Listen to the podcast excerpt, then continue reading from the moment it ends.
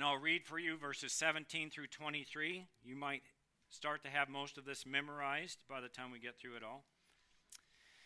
Jude 17, but you, beloved, ought to remember the words that were spoken beforehand by the apostles of our Lord Jesus Christ, that they were saying to you, In the last time there will be mockers, following after their own ungodly lusts. These are the ones who cause divisions, worldly minded, devoid of the Spirit. But you, beloved, building yourselves up on your most holy faith, praying in the Holy Spirit. Keep yourselves in the love of God, waiting anxiously for the mercy of our Lord Jesus Christ to eternal life. And have mercy on some who are doubting. Save others, snatching them out of the fire. And on some, have mercy with fear, hating even the garment polluted by the flesh. So ends the reading of God's word. May we be blessed as we study it together. You may be seated. He is risen. We serve a risen Savior. It's interesting, after the resurrection of our Lord Jesus Christ from the dead, he made several post resurrection appearances. And one of the most interactive of these appearances was with one of his disciples, one by the name of Simon Peter, on the seashore of Galilee. In this particular instance, just think about this. We had a men's breakfast a couple of weeks ago, and uh, the guys made some great food, and it was great fellowship. Jesus, at this particular instance, made breakfast for the disciples. Uh, sorry, Rick and Justin and all you guys, but I think this is a pretty good breakfast that Jesus made. Well, he had made breakfast, and, and after they ate, Jesus turns to Peter and he asked Peter that profound and piercing question, one that Peter had to kind of wrestle with even in the moment. And he says to Peter, Simon, son of John, Do you love me more than these? Simple question? Not at all. Simple in one regard, but it certainly got Peter thinking as Jesus had to repeat the question three times. But it made me stop to think just what are the, the these that Jesus is speaking of? Was he speaking of the breakfast? You love me more than food? There's a sense in which Jesus' question was calling Peter to examine all the things that he could possibly love more than him, than Jesus himself. If we expand on and apply this question, Peter is being asked if he loved Jesus more than the others who were with him. He was asking Peter, Do you love me more than earthly honors and prestige? Peter, do you love me more than worldly riches? Peter, do you love me more than any earthly comforts? Peter, do you love me more than your parents, more than your children, more than your siblings, more than your friends? The thrust of Jesus' question was to have Peter questioned what he really loved or who he really loved and he's trying to pierce down to Peter's heart and say, Peter, will you love me singly, solely, supremely, above all? amid 10,000 other things that are vying for your heart, even in this moment, Peter, do you love me more than these? You're like, I'm glad he asked Peter that. But the question that was asked Peter is a question that everyone who professes Jesus Christ as Savior and Lord must ask himself. And will you take an honest evaluation of your heart in this hour and answer the question Do you love me? Do you love Jesus more than these? In a sense, it's a way of asking Does the beauty of Christ charm me? Does the love of Christ win me? Does the grace of Christ draw me? Does the cross of Christ attract me? Have the sufferings and death of Christ subdued me to the point of repentance, faith, and love to Him and to His people? Is Christ dearer to me than the earth's greatest attractions? Is Christ more precious to me than any other of my heart's most precious treasures? Can I part with all the things and every one to have Christ and Christ alone? Jesus is asking, Do you love me more than these? As Octavius Winslow, a Baptist preacher in England at the same time as Charles Spurgeon and J.C. Ryle, so pointedly penned in poetry Do I love you, O my Lord? Behold my heart and see. Gently dislodge each idol thence that seeks to rival thee. You know I love you, dearest Lord, but oh, I long to soar far from the spheres of mortal joy and learn to love you more.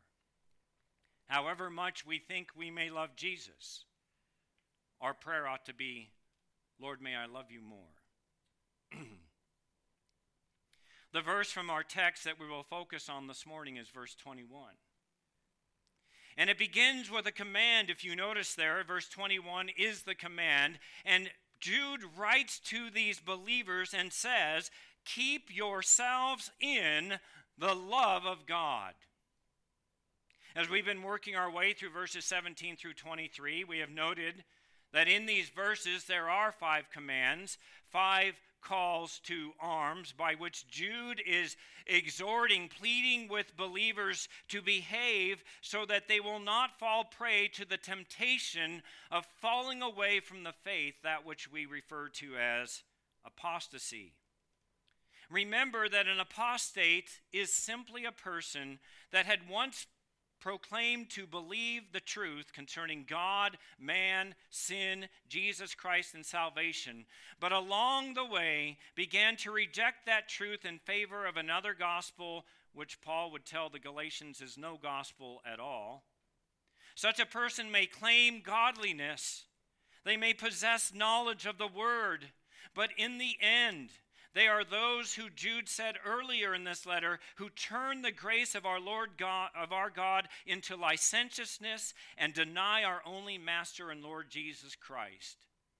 Recall that the word licentiousness speaks of wanton, reckless, and loose living. It speaks of those who justify in their minds and then promote to others the participation in one or more of their vices, sins that are condemned in Scripture, but now they're saying it's okay if you do it this way. There are those who, in the name of Christianity, actually practice and proclaim that evil is good and good is evil. Some apostasy is subtle it's hard to detect at first. And so Jude is saying, let's be on guard. Let's be ready for a battle. You need to wake up. He's calling the church. And, and I can say to you that if the Spirit of God is calling these original believers to wake up and know that you're in a battle and know that you have weapons and perhaps that you've not been using these weapons as you ought, then it's time to take stock and see what's in your quiver and start using the weapons which God has given you to protect you from apostasy and enable you to proclaim the greatness and gloriousness of the gospel that will save people. There are uh, obviously apostasies that are easy to spot. That which is just in your face, but whether they're subtle or overt, such persons are to be avoided. We began with the first command. Remember the words that were spoken beforehand. We can answer the question how do we prepare ourselves for the battle? What is to be our priority? And he says, Jude says, by inspiration of the Spirit, he gives the first of these five weapons by which the battles against the lies and schemes of the devil may be found. And uh, that first one in verse 17 is the command to remember the words that were spoken beforehand by the apostles of our Lord Jesus Christ. That word to remember means to keep it on the forefront of your mind. You're never to go any place where you would say, the word of God does not apply in this situation. You are never, ever to concede, never put down the weapon of the word of God because it is your only authority. If you begin to argue with somebody with some other authority or with no authority, you will lose the battle. Someone will outwit you, someone will apply some logic you have not thought of. But the Word of God is our wisdom, the Word of God is the truth. And so we come to God with or come to people with the truth of God's word, and therefore we keep it on the forefront of our minds. Believers are to be people of the book, and Jesus commissioned the apostles to be those who would speak the words of God to his people. 2 Peter chapter 1 verses 20 through 21 testifies of this truth. Peter writes, But know this first of all, that no prophecy of Scripture is a matter of one's own interpretation. For no prophecy was ever made by an act of human will, but men moved by the Holy Spirit, carried along by the Holy Spirit, spoke from God. God has spoken to you. Can I tell you something? I just, I'm sorry, I'm going to get, uh, maybe this won't be as humorous as I think it is, but you know what this is? This is God's text message to you. It wouldn't fit on a phone, so he put it this way. And so God has sent you His word, and He has sent it to you through His prophets of old and through the apostles. We have the words of the apostles, men who are speaking for God. And if we will ever be successful in the battle that is before us, it means that we will be Bible saturated people. We want to drown if we could in the Word of God, but God won't let you drown in it, but He will let you take it in. The only thing that limits you with your knowledge of the Word Word of God is your own commitment to it. It's not God's fault. It's not an environmental issue. It's your resolve to be in the Word of God. Keep them at the forefront of everything you do. We are called, Paul said in Ephesians 6:17, to take up the sword of the Spirit, which is what? The Word of God. It is our only true offensive weapon. Everything else in the arsenal of the armor of God, if you read it in Ephesians 6, is defensive. But the one weapon you have that is for your offense is the Word of God. Beloved, let's remember it and let's know it and let's proclaim it to one another. And that brings us to the second command and the second command, the second weapon by which we are enabled to stand against the temptation of apostasy, is found in that statement in, beginning in verse 21 keep yourselves in the love of God. But as you know, we've been sneaking up on this command. We've been trying to tiptoe around it in a sense, and, and we're, we're coming to recognize that by the direction of the Holy Spirit, Jude speaks of two steps that will aid believers in their quest to fulfill the second command. And they include, they must be, it says there in verse 20, they must be those who are building themselves up on your most holy faith, which is yet another call to proclaim and practice the teachings of the apostles and the Word of God. And we must be praying in the Holy Spirit, which, as we noted last week, means that we are praying or communicating with God. We are speaking to Him, having a conversation with Him, which includes something that sometimes we are, are guilty of not doing, and that means listening. That in our prayer time, it's not just us mouthing words to God, that we should be still, as we heard this morning, cease our striving, and we need to know that He is God. We are to pray with an open Bible so that you can know what God is communicating to you. But we also noted with regard to prayer, praying in the Holy Spirit that such prayer because he says praying in the Holy Spirit means it's not self generated prayer. It's not self led prayer. It shouldn't be, your prayer shouldn't be, what do I want to pray about per se, but how is it that I ought to pray? Jesus didn't say, uh, this then is how uh, you should pray in, in your own wisdom. He says, This then is how you ought to pray. And he gives the model Our Father who is in heaven, hallowed be thy name. Your kingdom come, your will be done on earth as it is in heaven. He lays the template out. That's how we ought to approach God. We noted that in the Holy Spirit means that it is in the realm or the sphere of the Holy Spirit that true biblical prayer is always spirit generated, always spirit led, because anything other than that is not true biblical prayer. And it's with these two practices will you build up one another in the faith, and will you be praying in the Holy Spirit that Jude now uh, issues this command to believers keep yourselves in the love of God. The keeping of this command is at the core of the believer's responsibility to be developing an immunity against apostasy. It is, as it were, the, the vaccine, the good vaccine that builds up your immunity against the, the virus of apostasy. If believers, whether it be individually or corporate, when they are around one another, they are to strive to keep themselves in the love of God because that will insulate them from the errors and temptations of apostasy. It will insulate them from that problem of falling away from God. Believers who isolate themselves, or professing believers who isolate themselves from the body of Christ, are those who are ripe to fall away. Well, let's look at what this means exactly. We've broken it down today just by the words themselves. Let's begin with this word keep. We should be moving along here. What does Jude mean by the command that believers are to keep themselves in the love of God? Well, I'm glad you asked. Let us first consider the action that we're called to do, and it's found in that verb keep. And unlike the verse the verbs in verse 20 that are in the present tense, be building and keep on building yourselves up, be praying and keep on praying in the Holy Spirit. The verb here is not in the present tense. It doesn't say keep and keep on keeping yourselves in the love of God. What it actually reads, it's in the aorist tense, which means a, a past completed action. It speaks, beloved, of a firm resolve. It is a once for all determination. I will be devoted from this point until the Lord Jesus returns to be in the realm of the love of God. The verb gives us that, uh, that idea. The word keep means can mean to guard as from loss or injury. I want to make sure that there is no loss in myself or in one another to the love of God. There's no injury to our understanding of the love of God.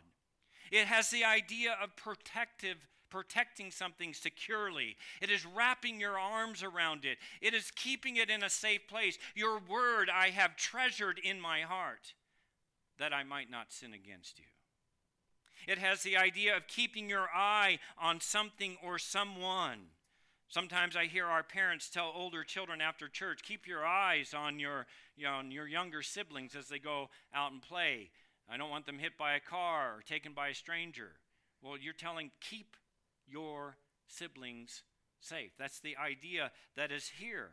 Other words that convey the meanings of this word are to hold fast, to persevere, to watch. We could say it in today's vernacular I'm keeping my eye on that. I'll keep my eye on, on what, what this, this particular thing is. And believers are to make this resolve that they keep or guard or watch, protect over, that they ensure that and when they do that, they will ground themselves and seek to ground others in the love of God. This is quite a call. I mean, our responsibility is to say, God, today make me a person. If you haven't already done this, it's to say, God, make me a person who, who keeps myself, guards from injury or loss the love of God in my life, and let me do that for others as well. Because if a believer will keep themselves individually and seek to keep others in the love of God, that is a weapon that enables believers to withstand apostasy. So it's interesting to me that we speak as a Bible church so often, so highly and correctly of being God centered and, and Bible, Bible centered. We want to be focused on the Word of God, but it also has to include a commitment to be in the love of God and to keep others in that place. Well, he doesn't just use this verb keep, he says keep yourselves. that leads to another question. What is, what, what is it that believers are to keep themselves in? Well, they keep themselves in the love of God, but literally the word order here is very interesting. Jude writes it this way. If I were to read it literally word for word from the Greek, he says, Yourselves in the love of God keep. Now, why is that important? He starts with yourselves. It's a wake up call. Be focused on what the love of God is yourselves. He puts it in the emphatic position. Yourselves is first making it the point. It is a call to attention. It is this wake up call. You people, yourselves, must keep the call to love, to keep yourselves in the love of God. It reminds believers that doing this is a matter of vital interest and importance.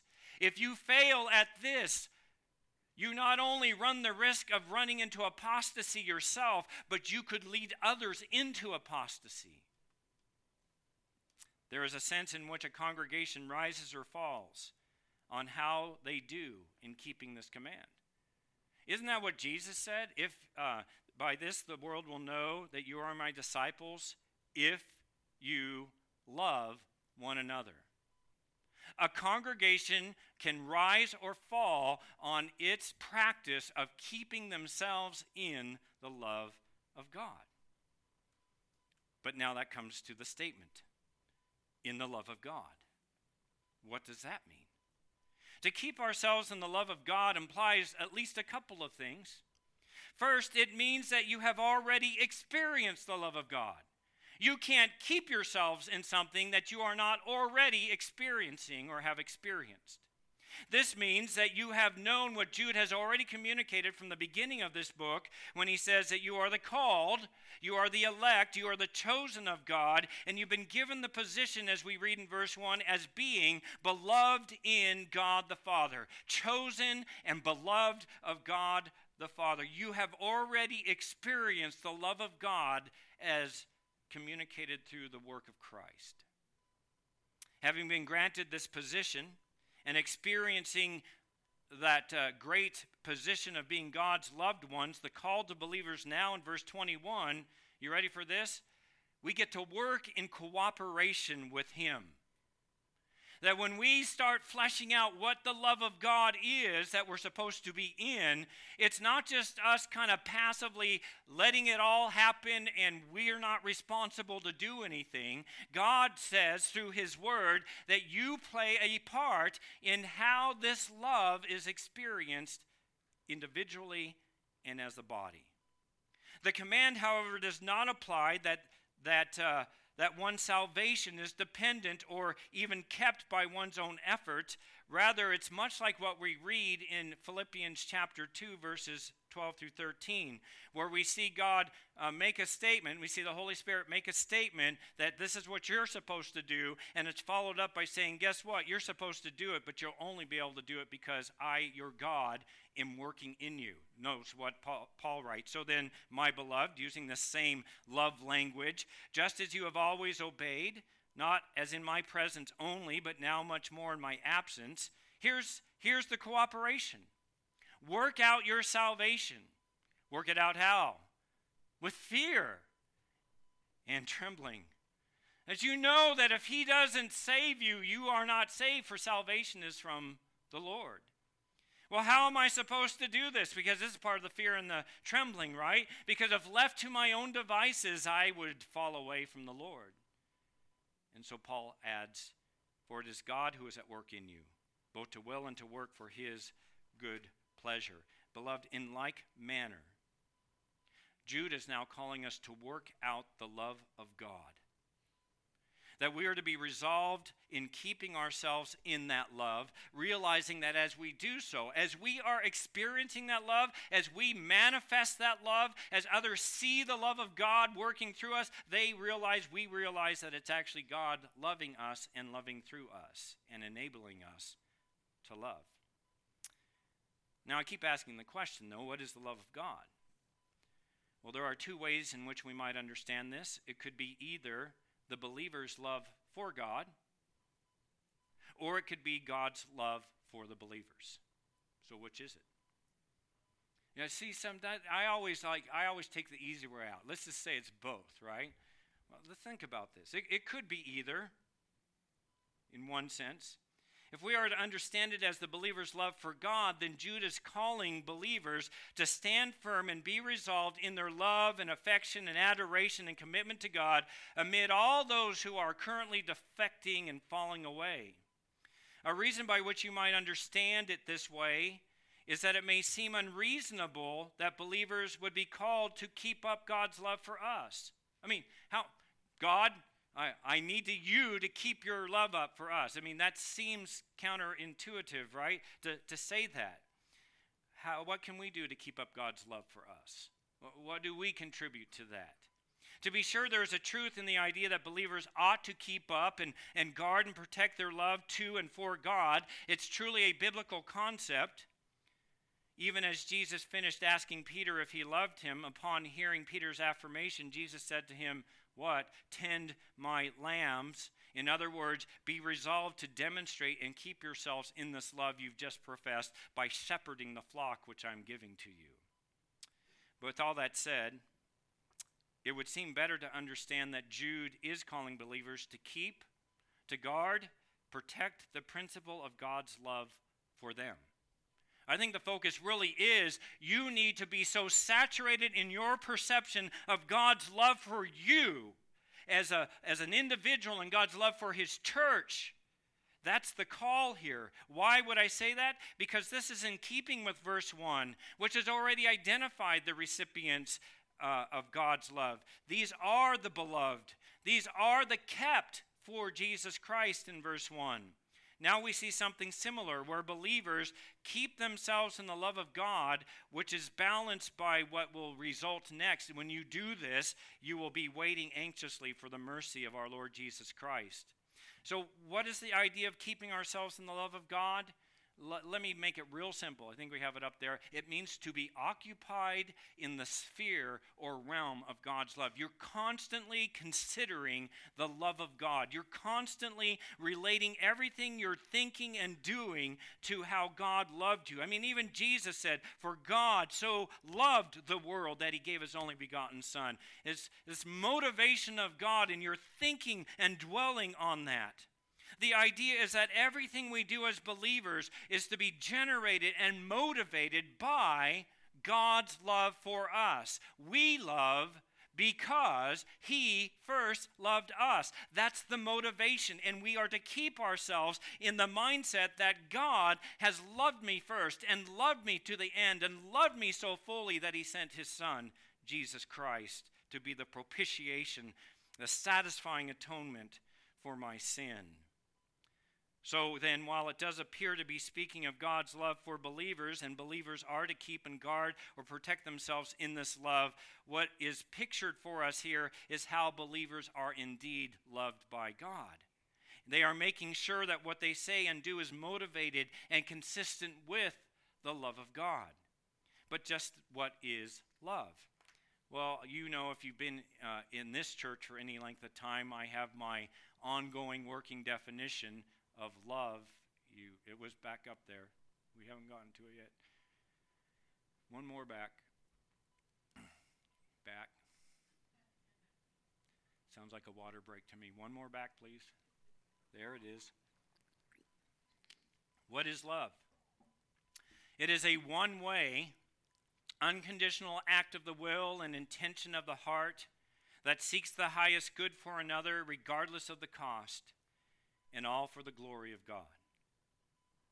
It, it, it, it, it says, I'm going to do this regardless of how the other person responds. It says that I will be sacrificial in this. Whatever it costs, I'll do this. How can we know that we are in the sphere and influence of God's love for us, beloved, when we keep the practice of God's love to God and to one another? For even as God has loved us unilaterally unconditionally as an act of His will by the intention, the good intention of His own, we can say, heart, motivated by that. Has He not sought the highest good for us in the sending of His Son, Jesus Christ? Was it not a great sacrifice that that love was put on display when Jesus took upon himself our sin and our punishment on the cross, standing in our place, so that by his death uh, uh, by his death for us, we may be forgiven our sin. And by his resurrection from the dead, we are made reconciled to God, made right with God, granted the anticipation of hope in eternal life in the presence of God, and it all is a display for what? Why does he do it? To make you look good? Does he do it to make you feel better? He does it, beloved, to glorify himself. You and I are to be monuments of grace, monuments of his glory, and that is the expression of God's love for us, so that even now believers are called to resolve, to make this commitment, to make a pact, as it were, to live out the principle of that kind of love, to keep yourself in that. This is what will move me. This is how I will respond to others because this is the love of God. I will keep myself in that. It's quite the resolve. This command that believers keep themselves in the love of God then is an urging to keep themselves within that sphere, within that practice of love. God's love for us is protective. God's love for us brings peace and hope and security. God's love is that which keeps us safe from all harm, be it circumstances, be it demons, be it the devil himself. So then, while it is true that we cannot control God's love for us, according to God's word, his love for his children is full and sure. In 1 John 3 1, we're presented with an incredible statement concerning God's own love for his elect. And I just I want you to consider this because this is God's love that we were to keep ourselves in. So we read in 1 John 3 1 these words See how great a what? A love. The Father has what? Bestowed, granted upon us that we would be called children of God. When John penned these words, he was overwhelmed by the fact that sinners were, by God's marvelous grace, made children. Those who had no business to be his children have been made his children. John opens with the salvo See how great a love. Sta- this is a statement of amazement. The verb to see there is both a command, it means, Behold, you now take a good, long, hard look at this. And it's also an exclamation as if to say, Oh, my word, as I consider the great love of God, my heart is overwhelmed. The exhortation calls believers to pay close attention to the rest of the verse. He says, See how great a love. The, ver- the word translated how great is used only seven times in the New Testament, and it is such a pregnant word. It has so many meanings. There is no one English word that gives it an equivalence. In the a- NASB, it's translated how great a love. In the King James, it is behold what manner of love. The word itself speaks, listen, of a reaction of astonishment and admiration upon viewing something or someone. You're just like in awe. I am in awe of the love of God. That's keeping yourself in the love of God. When you're when you've stopped, when we stop as a church or as individuals being in awe with the great love of God for us, we will fall prey to apostasy. That's what's going on in our text. The idea here in John, then, is that the love of God is so glorious, it's so measureless, it's so superlative that He has gone to the degree of bestowing and granting to us freely the title of children of God. It was a love that was sacrificial. It was a love that sought the highest good to those to whom it was directed. In John, 1 John 4 9 and 10, we see John saying that very thing. He says, By this, the love of God was manifested where? In us. Did you get that? In us. That God has sent his only begotten Son into the world that we might live through him. In this is love, not that we loved God, but that he loved us and sent his Son to be the propitiation for our sins. And now Jude comes along and says, Keep yourself in that.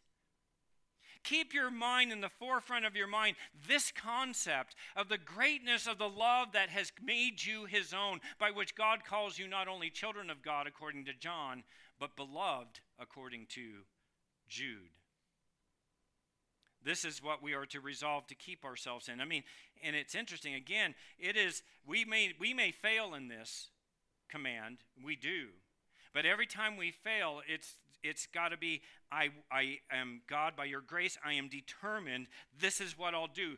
This is my non negotiable. This is my rock upon which I will stand. I will keep myself in the love of God. Peter, Peter echoes this sentiment when he wrote in 1 Peter 4 8, above all, keep, guard, watch, keep fervent in your love for one another because love does what? Covers a multitude of sins. Now, I just want you to think about that. It is the love of God that sent his son Jesus Christ to be the propitiation, the satisfying atonement for your sins, so that your sins could be forgiven. And now Peter comes along and says, Guess what? I want you to practice that kind of love with one another in the church. Because love, this kind of love, if you keep yourselves in the love of God, covers what? A multitude of sins. We can be a pretty oversensitive people and we allow other people to rock our worlds pretty, pretty freely. And yet, Jude's saying, don't go there. Because when you go there, when you allow this kind of uh, understanding of the love of God to be manifested in your life, and you begin to, to uh, not allow that love to cover the multitudes of sins of others, then guess what happens? You're in danger of falling away you will become embittered. You will find yourself struggling with the practice of forgiveness. The command here of Peter to keep fervent in your love for one another is it speaks of intensity, does it not? Fervent in your love for one another. He could have just said, he could have just said, above all, love one another but he says keep fervent in your love for one another. And, and then he says in the love of uh, and then he makes that uh, final expression because love covers a multitude of sin. Again all this is saying is that even as god has loved us and has forgiven us in christ believers are now to keep themselves in that kind of mindset in the sphere of the love of god. So then to keep yourselves in the love of god means to be alert to protect against anything that might cloud your own conscious consciousness of His love. You know, a doctor may tell you to exercise daily, to make a conscious daily effort to do such a thing. And now Jude's coming along as Dr. Jude, if we could say, and he's calling believers to make a conscious daily effort to stay within that sphere of the love of God. I made the commitment, now I'm going to do it. Since keeping oneself conscious of the depth and intent of God's love requires a bit of human will, the resolve to do it, Jude commands it because it's easy not to do it. It's easy not to keep yourselves in the love of God. It's easy to be embittered. It's easy not to uh, allow love, the love of God to cover a multitude of sins. What Jude commands is nothing new. It's found in the teachings of Jesus himself, who told his disciples in John 15, verses 9 and 10. Well, he, he longer statement, but this one short statement from there. He says, Abide in my love. The same thing as what Jude is saying. Keep yourselves in love of God. Jesus said, Abide in my love. To, to abide means to dwell in the love of Jesus. It indicates that there will be an obedience on our parts to live in light of that love. I so appreciate, I am so overwhelmed by the love of Jesus for me that I will live in that kind of love. Believers are made aware of the love of God by the work of the Holy Spirit within us, in whose realm or sphere of influence we are to be praying. Verse 20. Sin and disobedience will always darken and blind the consciousness of God's love. When you allow sin to continue in your life, it will blind you and it will dull your conscience concerning the love of God. And then that just starts off this spiral of not doing what God has called us to do. For Jude, the infiltration in the church of ungodly people who are doing ungodly deeds in ungodly ways, according to verse 15, was an indication that some were pretending to be Christians, but now you can identify clearly that they're not in the love of God. Well, that brings us to the final phrase of verse 21 waiting anxiously for the mercy of our Lord Jesus Christ. If we are to keep ourselves in the love of God, if we are in that sphere, it results in something. It brings us to another practice, and it is the waiting anxiously for the return of Christ. If we're aware of the fact that we're sinners in need of saving, and that He, because of His love, sent forth His Son, Jesus Christ, to be both our Savior and Lord, proving it by dying on the cross for His people's sins and rising again on the third day, then knowing and experiencing such a love has this effect. It has you looking forward to the day when the one who saved you will come again. It is an anxious waiting. It is, I cannot wait to see my Savior. Though, though I do not see him now, I love him, Peter writes. The participle waiting anxiously is like the two participles in verse 20. It's in the present tense, meaning that we are to be waiting and to keep on waiting and always be waiting until he comes. The verb here speaks of an attitude of eager expe- uh, expectancy. It is a readiness to welcome that for which you have been waiting. Like eager, eagerly awaiting a grand vacation. If we, we went to, uh, to Disney World back in February and man, we had our bags packed the week before. We were ready to go and get on the plane. We were ready. We were anxiously waiting for the trip. Well, believers are to be ready and waiting for the return of Christ. I find that perhaps too often we haven't packed our bags. Uh, I had some of those in my family. That's like, my bags have been packed for a week and we're about to leave tomorrow. And I said, Hey, are you ready? Like, we're, we're packing our bags now. The night before? How do you know you're going to have everything? So believers can do that too. They can think, well, I'll get ready for Christ's return when I see him coming. No. You get you're to be ready now. Well, how am I supposed to be ready? Keep yourself in the love.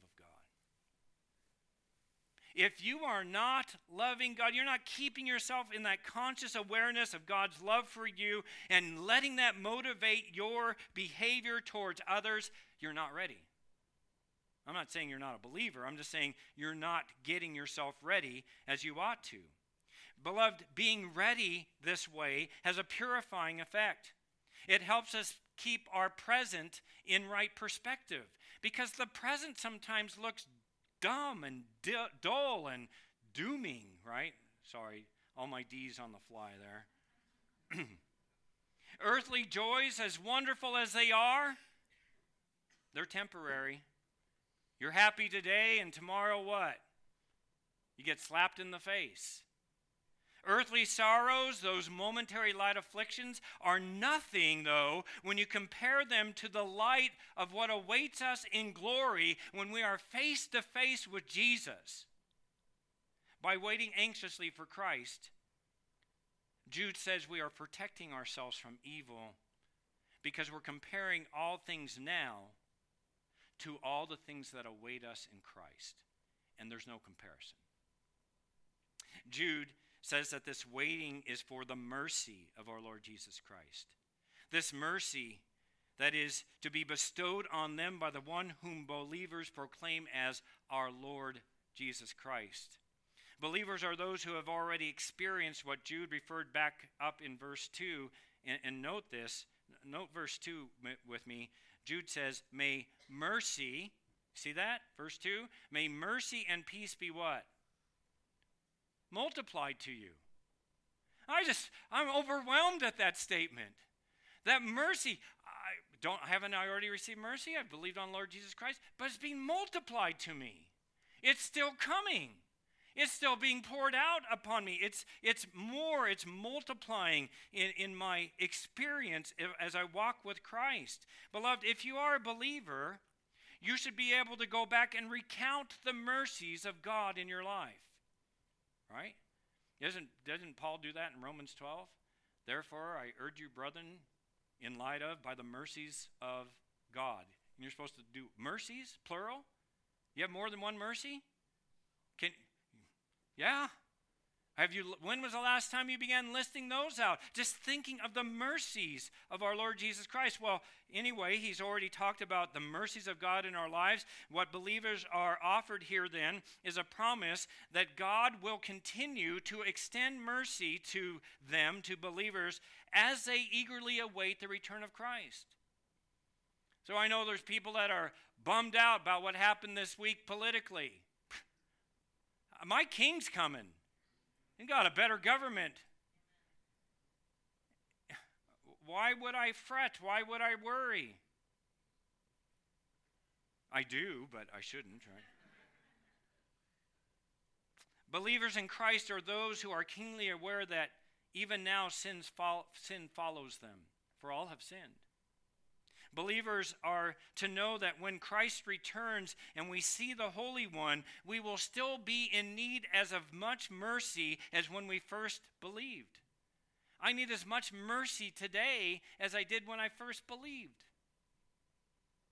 This reminds us that salvation is never a matter of personal merit. I'm never going to get myself to a place where I no longer need the mercy of Jesus. How does that strike you? How humbling is that? I've been a Christian for 30 years. I've been a Christian for 50 years. I've been a, a deacon in the church. I've served as a pastor. I've faithfully taught the children for umpteen years.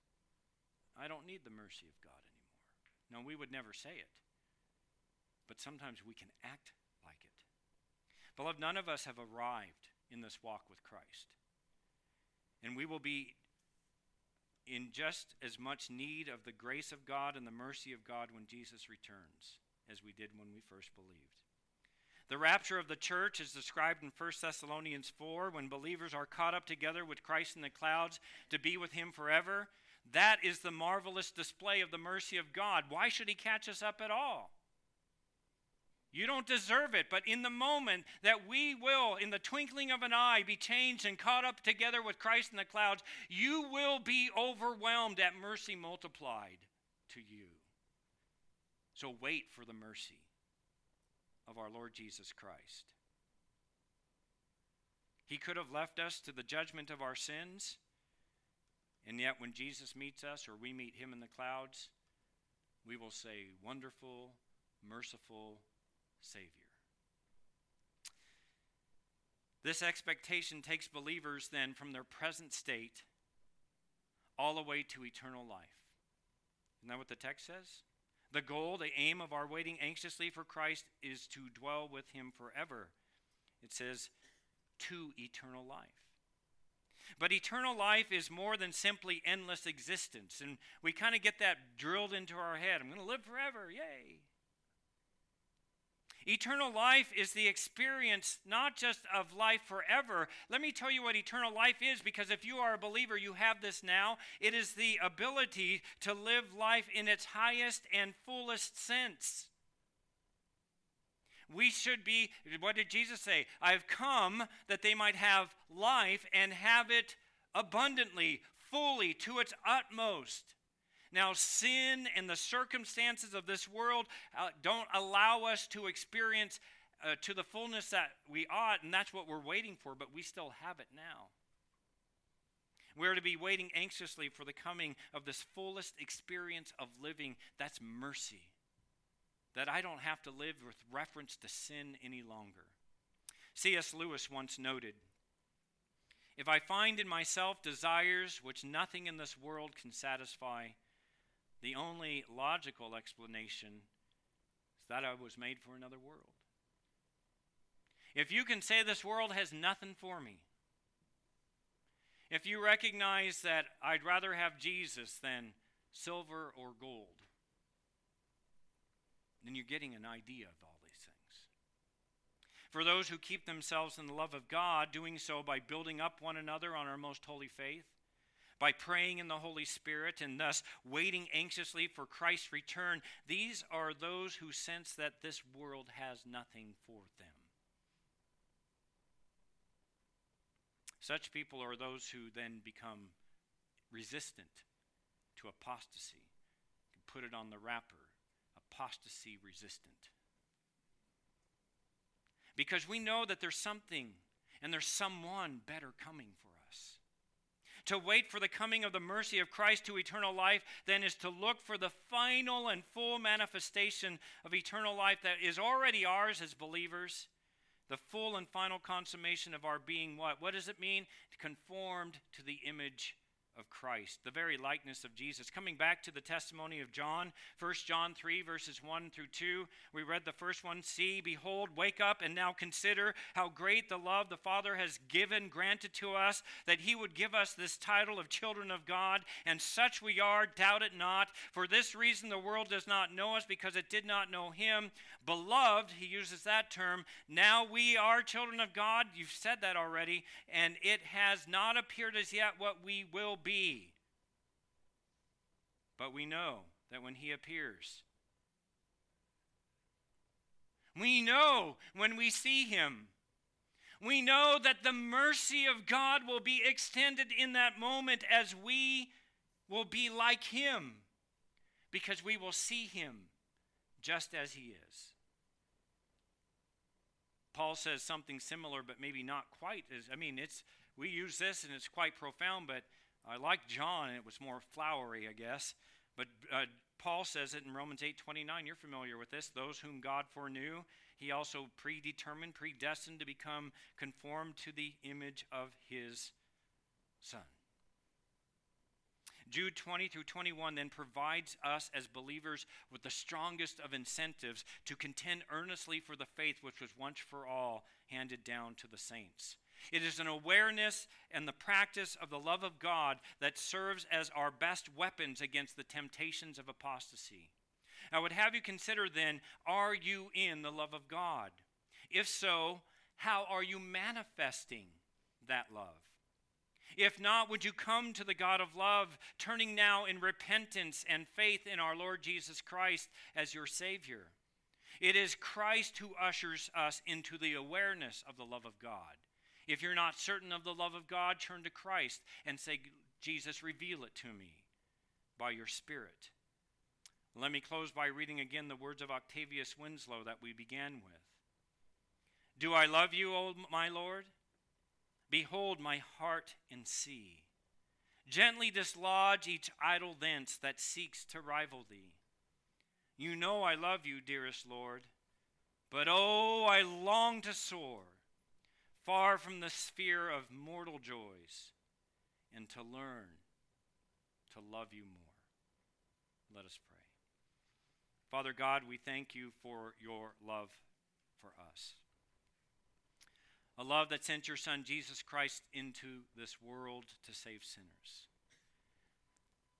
May we who have been redeemed be reminded that we were sinners that needed to be saved and that you saved us by your grace, not because of our works. That you have manifested the greatness of your love to us so that we might live in that sphere. And now we pray that you would grant us that resolve. That we would keep ourselves personally and then seek to keep others in the love of God, this attitude that we've looked at this morning. Father God, we pray that it will be for the well being of our souls, for the opening of hearts that have yet to bow the knee to Christ, and for your glory. We ask and pray this in Jesus' name.